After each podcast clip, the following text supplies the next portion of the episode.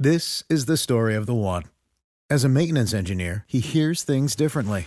To the untrained ear, everything on his shop floor might sound fine, but he can hear gears grinding or a belt slipping.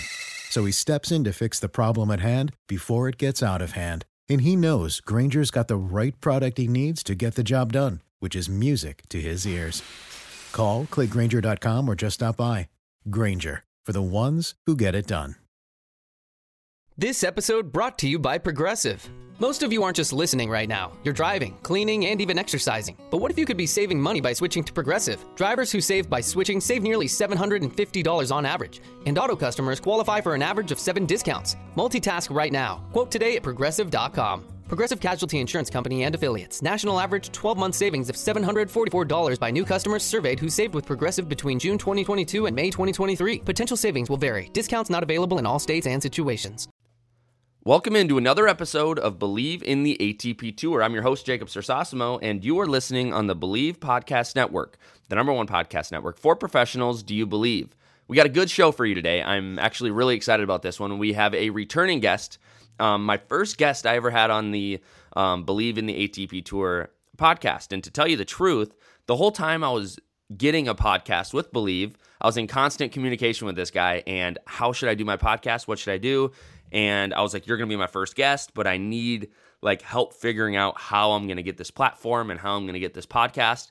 And this is what we came up with, and we've got an ATP show now, and he's a big a big part of how this podcast started. So please welcome in former D3 standout, serve fanatic, rock star, tennis coach Mason Bultje. Mason, how are you? I'm doing great, man. Better after that intro. That is uh that is something I'm just blown away. Uh your generosity, man. It's no, it's cool to see um how the podcast has come to be and it's great to have been a part of it. And thanks for having me join you again today. Uh, I thought you'd be pretty excited after that intro. I wasn't expecting to do it that big, but once I got rolling, you couldn't stop me there. Man, yeah, I'm still I'm still trying to you know trying to process all that. That was that was a lot. So thank you for that. Um, tennis is back, Mace, and um, a, a, lot of good a lot of good things are happening. Uh, hopefully for the future, but the you know the UTR Pro Match Series that happened down in West Palm Beach, Florida, happened, and Reilly Opelka um, won that one. There were a few big names in that. You want to speak just about how that how that actually happened? I'll go into some. Um, I'll go into some you know specifics on it. Players use different kind of uh, ear ear sets. Everything was sanitized, um, as you can think, but.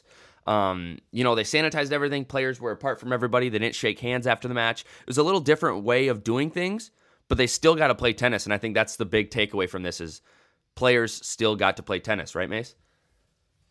Yeah, absolutely. I believe uh, at the time it was the first uh, professional sporting event in the United States since everything shut down, since that big day with uh, Donovan Mitchell and Rudy Gobert and everything got shut down. So it is, it is cool that tennis kind of was able to lead the way on returning back to professional sports.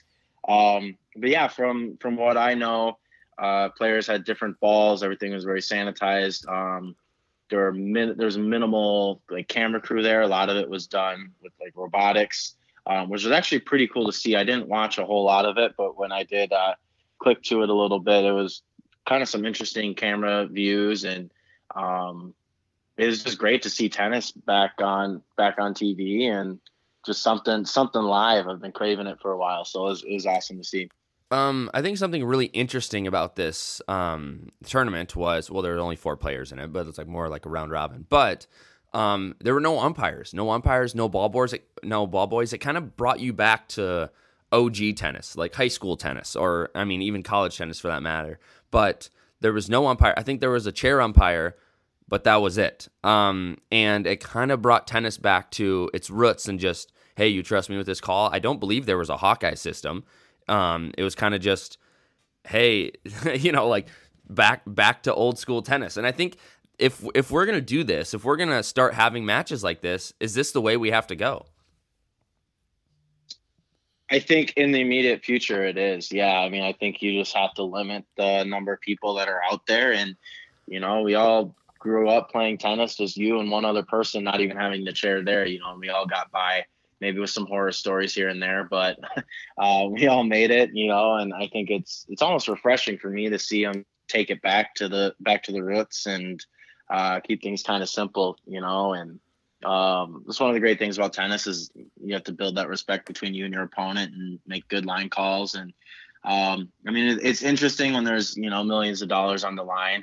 Maybe a little different uh, situation there, but at least for just getting back onto the court and having somewhat of a product for people to watch tennis again, I think was was huge and um, yeah, kind of cool to see how they were able to adapt.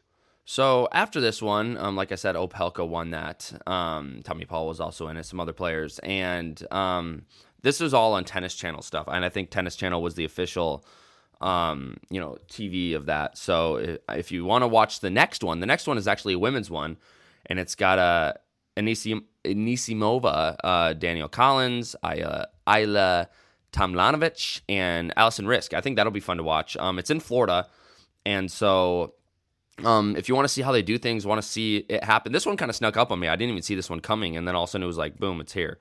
Um, and then they're like, oh, tennis is back, and I was like, oh, wait, what? What happened? I just saw it on the tennis channel.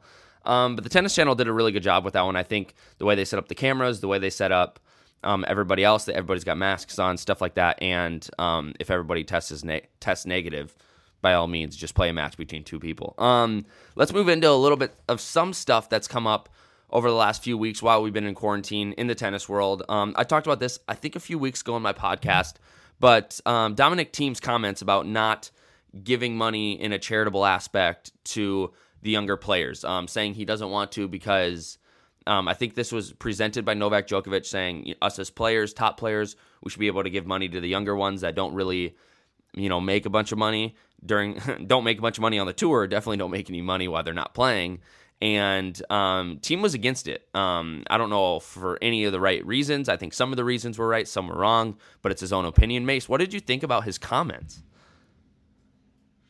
First of all, it surprised me that it came out of his mouth. Um, if you would have told me that Zverev said that, I would have been like, "Yeah, that's that's on character." Um, but yeah, I don't, I don't recall hearing him say things uh, like that before. I believe one of the reasons was that he thought that they they don't work as hard, um, or in that you know if you were to give them money, then they kind of take away incentive to continue to grind through this time, and you know when they get back on tour. And I'm I'm just not I'm not buying that at all. Um, I it tennis is so much deeper than people realize. I mean, and, and you got to be really so close to the top in order to really be making decent money. Um, and so, I mean, guys that are, you know, 101 to 500, there's some really talented tennis players out there um, that, you know, for one reason or another, they're not in the top 100 yet. But that does not mean that they're not working hard, that they're not talented, and that they can't eventually break through to that point. Um, and I just think, I, I don't know, I think that the top guys definitely can help support. I mean, what that looks like and how much to what extent that can be debated. But I, I think it's interesting that he wanted to make the point that nothing should be, you know, given at all. Um, so yeah, I don't. It'll be interesting to see um, what other professionals think about that and when we get back. If you know, if he has kind of a target on his back from some of the younger guys, or um, how things play out. But yeah, it definitely surprised me.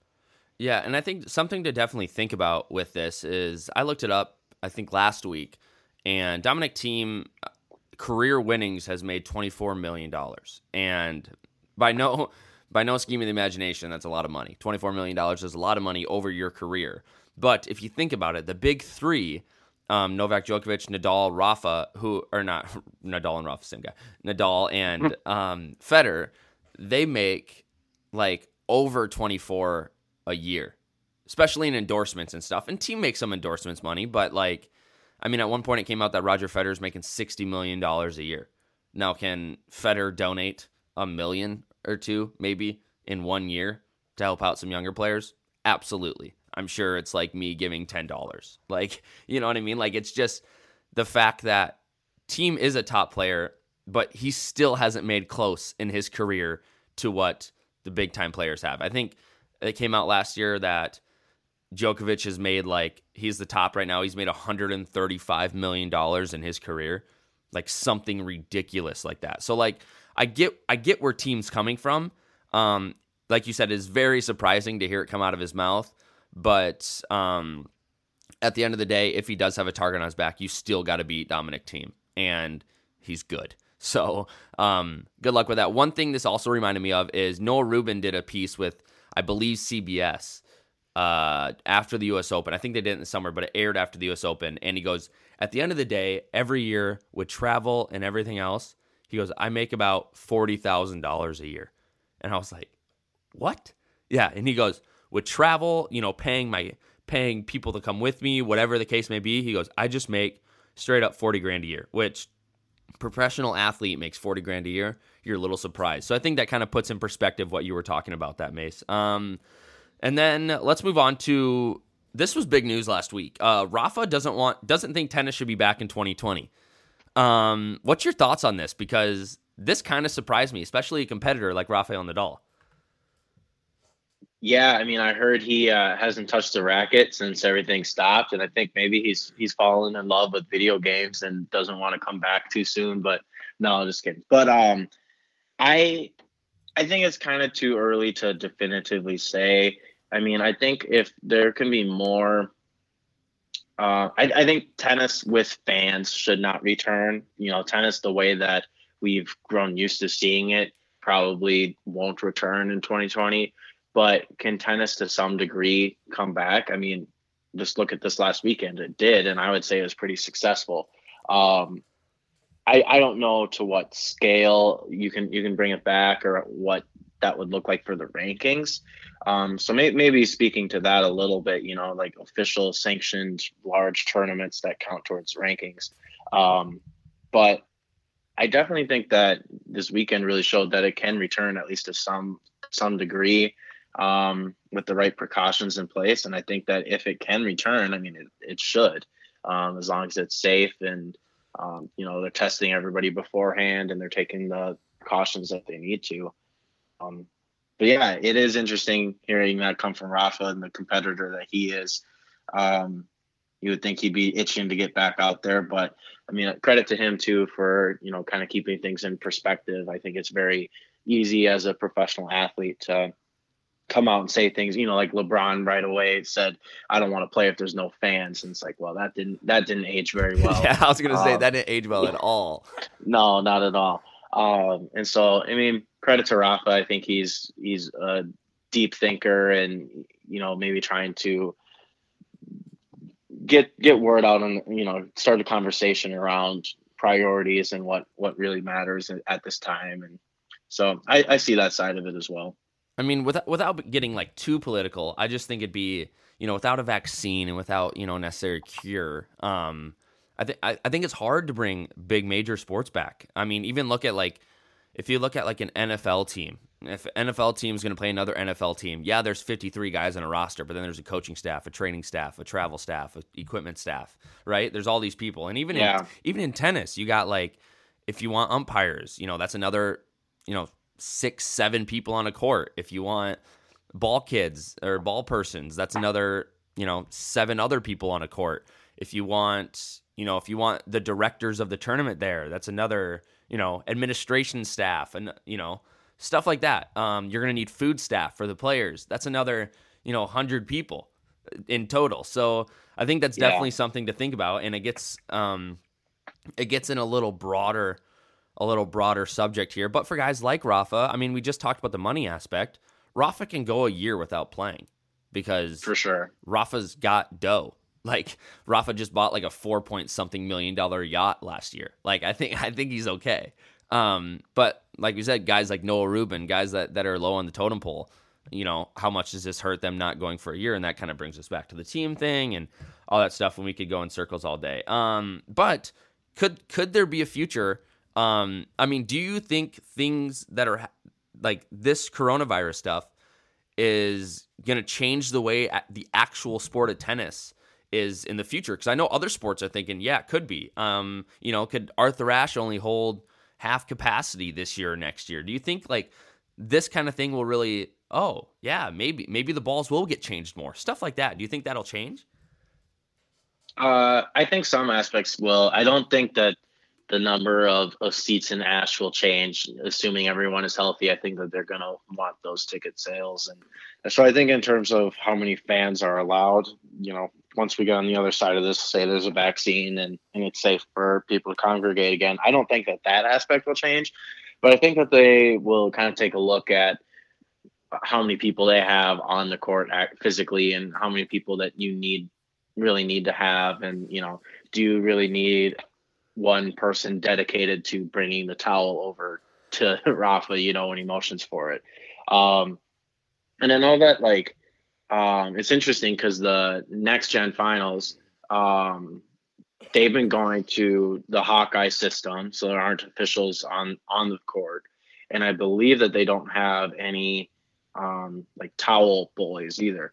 Um, so they've already been kind of flirting with some of these different rules, and so I could see I could see those things changing, but I don't think that they're going to change the number of people in attendance. I mean, that's that's very necessary revenue for for every tournament, and so I, I think that yeah, they'll they'll take a look at some of the practices that they have now and see if there's ways that they can improve and you know kind of even even cutting costs a little bit. So and I, I think with the next gen thing, you brought up a really good point how they are how they've already done stuff like this, and it just goes to show that ATP is way ahead of the world. It it it only makes sense that the ATP tour is way ahead of the NFL and the NHL and the MLB because well, I guess the MLB is going to probably go without umpires. They like that's oh, just really? something that well, that's just something I made up, but like for the last few years they've been trying to go without umpires, so they very well sure. could. Um, I guess back to the tennis part um, about the actual players playing. Could this break really benefit people? Um, because um, I know a lot of people are like, oh, you know, I, you know, everyone just wants to play tennis. Everyone just wants to play tennis. But could this long break and giving rest to certain players benefit some people, and who? Uh, I think Fed is is feeling pretty good right now. Um, he was going to sit out for a while. He was he, he wasn't healthy, and now he gets a pretty good break. And I mean, I guess I think it overall would would be positive for him. I'm assuming that he's still working out and staying sharp and everything. I know he works out like a like an animal. Um, so I think the the rest for him could be good. I, whereas I think that it, it hurts Djokovic a bit. I mean, he was really rolling in the prime of his career, you know, and having Rafa and Fed kind of have continue to wear and tear their body, um, I think would have helped him. And so I think this could potentially hurt him some.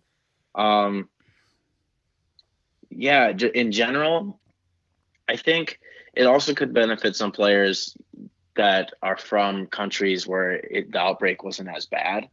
Um, if they were able to continue playing or if they have a private court or whatever. I think guys that have been able to continue to train and have access to tennis uh, will benefit more so than those that you know are from countries where they, have really severe outbreaks and everything had to shut down and they just had to put the racket down for a while. So um, I also think it can benefit people who use it as an opportunity. uh, I think that there's kind of an individual mindset and how in how people go about it is can be so different. Um, and those who really maximize the opportunity to get better, I think they'll come out on top. And people who kind of just try to get through it, I guess, will will not benefit as much. Yeah, I, I think I think another part of this is this happens a lot of times in sports, but you can especially see it in tennis. But like tennis players from a young age, if you're especially if you're going to be good, you're only focused on tennis, right? Like I mean, you've seen it. Sure. There's been players that, you know, if they want to be really good at tennis, their whole life is tennis. They travel for tennis. They do the, you know, they practice every day. You know, if they go to, um, I don't know a whole lot about IMG, but they'll go down to IMG and they'll live there, you know, and they'll play every day, all day, right? And so yeah. a, a part of me is like, maybe some of these tennis players who have never done anything else but tennis now have to do everything else but tennis. So you're gonna find, I think you're gonna find guys or um, players that come back and that are just like, yeah, I've kind of found like a new passion. You know, like I I figured out something else I like to do. Like, who knew I like to play video games and I was good at it, but now I do it. You know, so now when they're going yeah. to now when they're going to these tournaments, yeah, I kind of like to play video games. Or people like Tsitsipas, who, you know, Tsitsipas is lucky enough he found out he likes to do YouTube videos. But, I mean, Wawrinka's over here posting on Instagram of him in the same room 30 times, you know? Like, he's maybe yeah. he's like, you know, I got a creative side.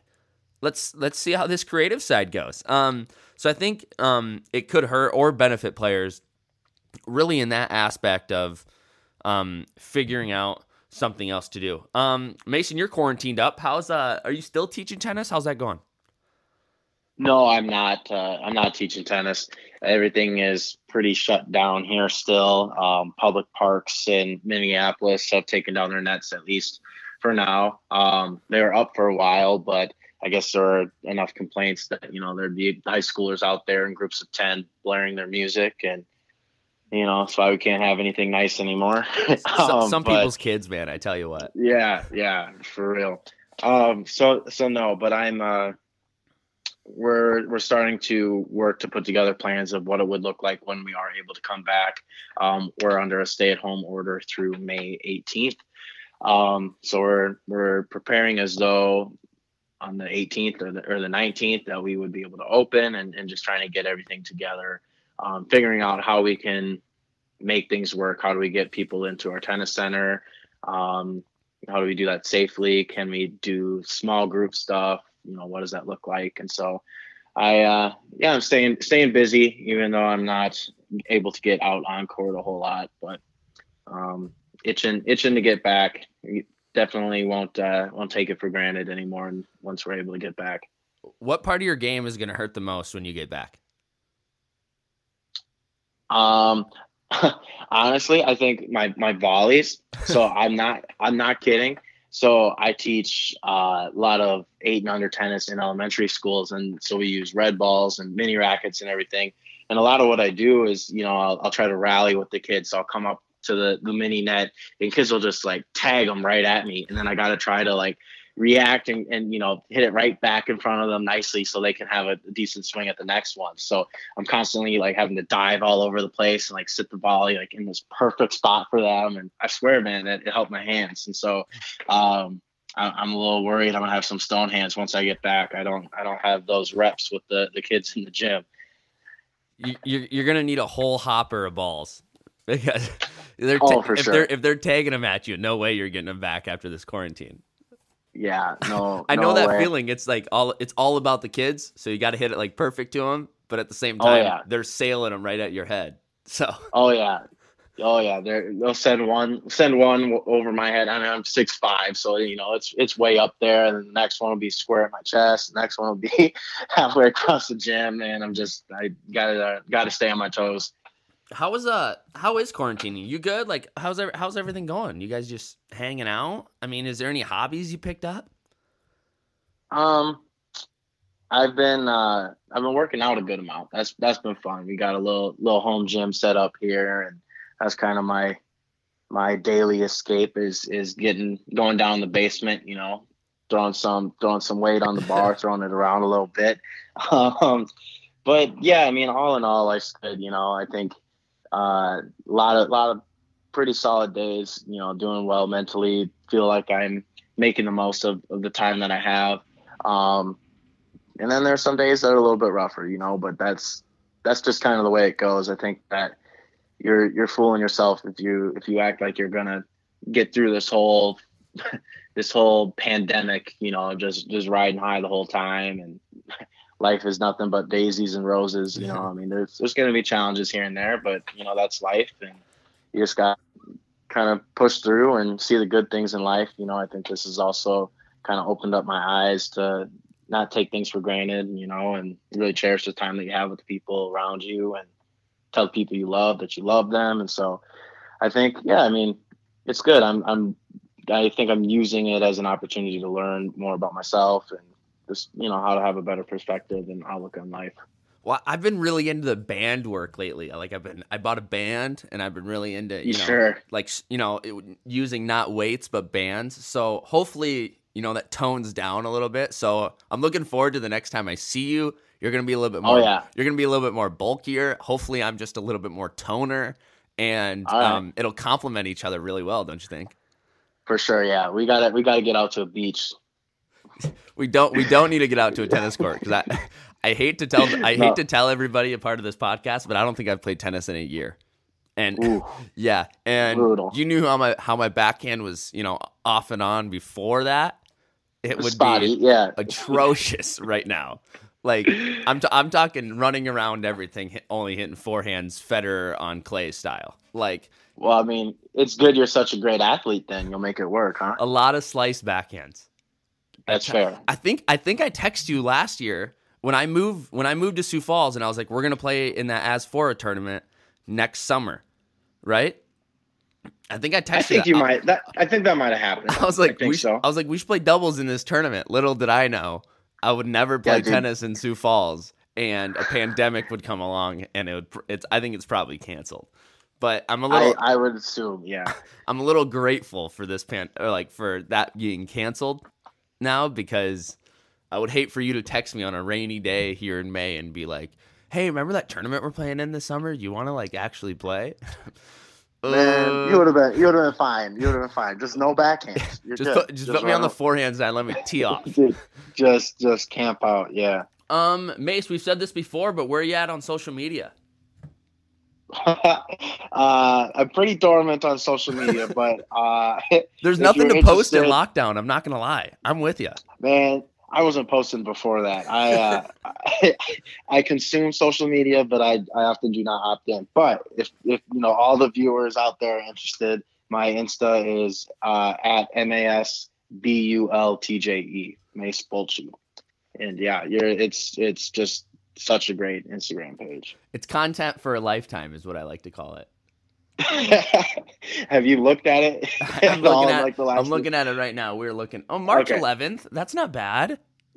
Yeah, It was a and birthday. look at So- look at the one before that. That was like October of the year before. pre pre birthday posting. We have October 6, 2018. yeah, you know, it's a Right. work in progress. And it then is. Yeah. See, I'm, always looking to improve. Right. There's Yeah. there's room to improve my Instagram. I made it on there on June 30th of 2018. Yeah, guys, we're fine. We'll post things. We'll post things to the story every once in a while. That's all that really matters. Yeah. Yeah. You know, you gotta you can't give them too much content. You know, you got to keep the viewers wanting more, and, and I think I've executed that to a T. You're really nervous about that content overload, aren't you? I yeah, it's the last thing I want. Just when people forget he's on social media, boom, he comes back. So Yep, don't. yep. I'm saying don't Give the sleep on people what they want. Well, Mace, I appreciate you coming on today. Um, I know it's a gloomy day here in South Dakota, and I can't imagine southern Minnesota's any better. Um, Ooh, it's it's sunny, man. is it really? Eh, yeah, it's beautiful. Not a cloud in the sky. That's a shame. I think it's it's looks windy and about 40 here out this window right now. Oof. So um, I'm not gonna go for a walk today. I don't think I'm gonna go outside.